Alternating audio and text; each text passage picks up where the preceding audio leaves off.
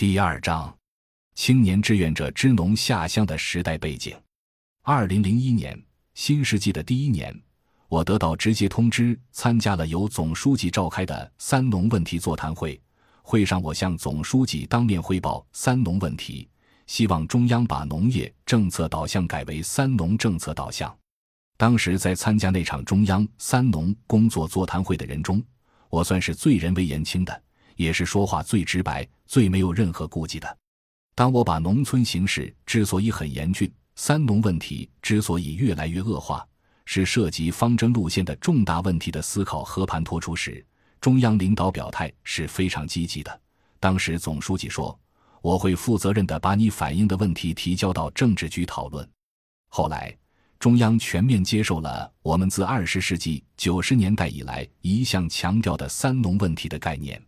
这是“三农”问题作为国家战略重中之重的背景。此前，从二十世纪九十年代初开始，中国有差不多十年的时间。一直是按照西方的农业政策思想去强调农业的问题的，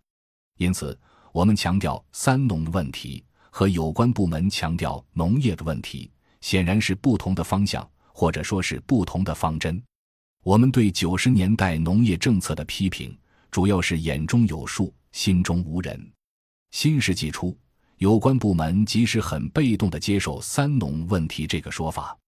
但还是坚持把农业排在第一位，农民排在最后。从道理上，第一位的应该是农民。中国长期以来能够真正体现社会进步的，主要在农民组织化发展上，因为农民是中国的原住民，是中国人民的大多数。农民的生产生活和自然生态结合得非常紧密，农民的文化体现的是一种多样性的原则，因此。强调农民在“三农”中是第一位，不仅是因为要心中有人，要以人为本，而且更重要的是要发扬靠农民传承的这种农业文明。这是一个非常重要的不同，和过去只讲农业生产、孤立的讲农业政策有很大的不同。第二位才是农村。其实我们是讲农村的可持续，反对那种消灭农村的极端化主张。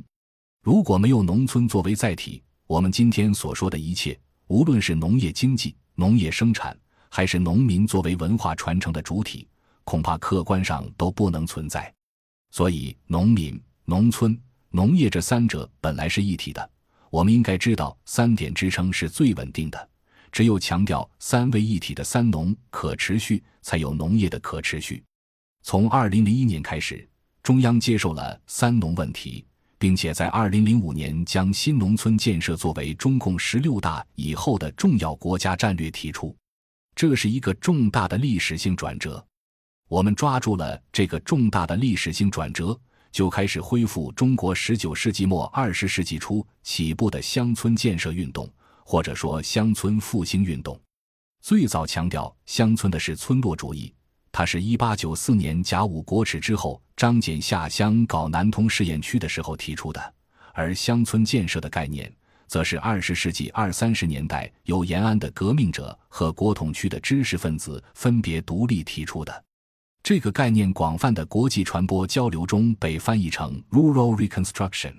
意思就是乡村或农村重建。后来国民党退出大陆，到了台湾。在台湾用的是“农村复兴”这个概念，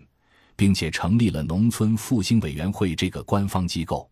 我们在二零零一年重启乡村建设运动的时候，考虑过不叫乡村重建、乡村复兴、乡村建设这些老的概念，应该叫做乡村文明的复兴。但是为了维持百年的传承，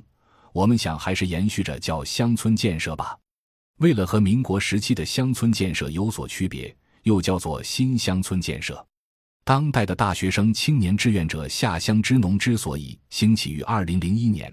正是因为当时中央已经接受了“三农”问题这个概念。这虽然一时间反响很大，但各地和各部门仍跟不上。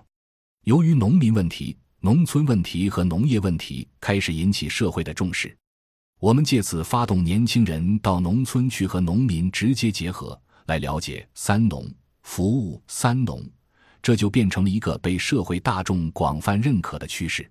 如果只是少数几个知识分子发出批判，得到少数有一定觉悟的青年人响应，那是少数人做的，显然是个小众的事情。一旦和二十一世纪之初全国认同“三农”问题这个新形势结合起来，就变成一个比较大的、有持续性的社会运动。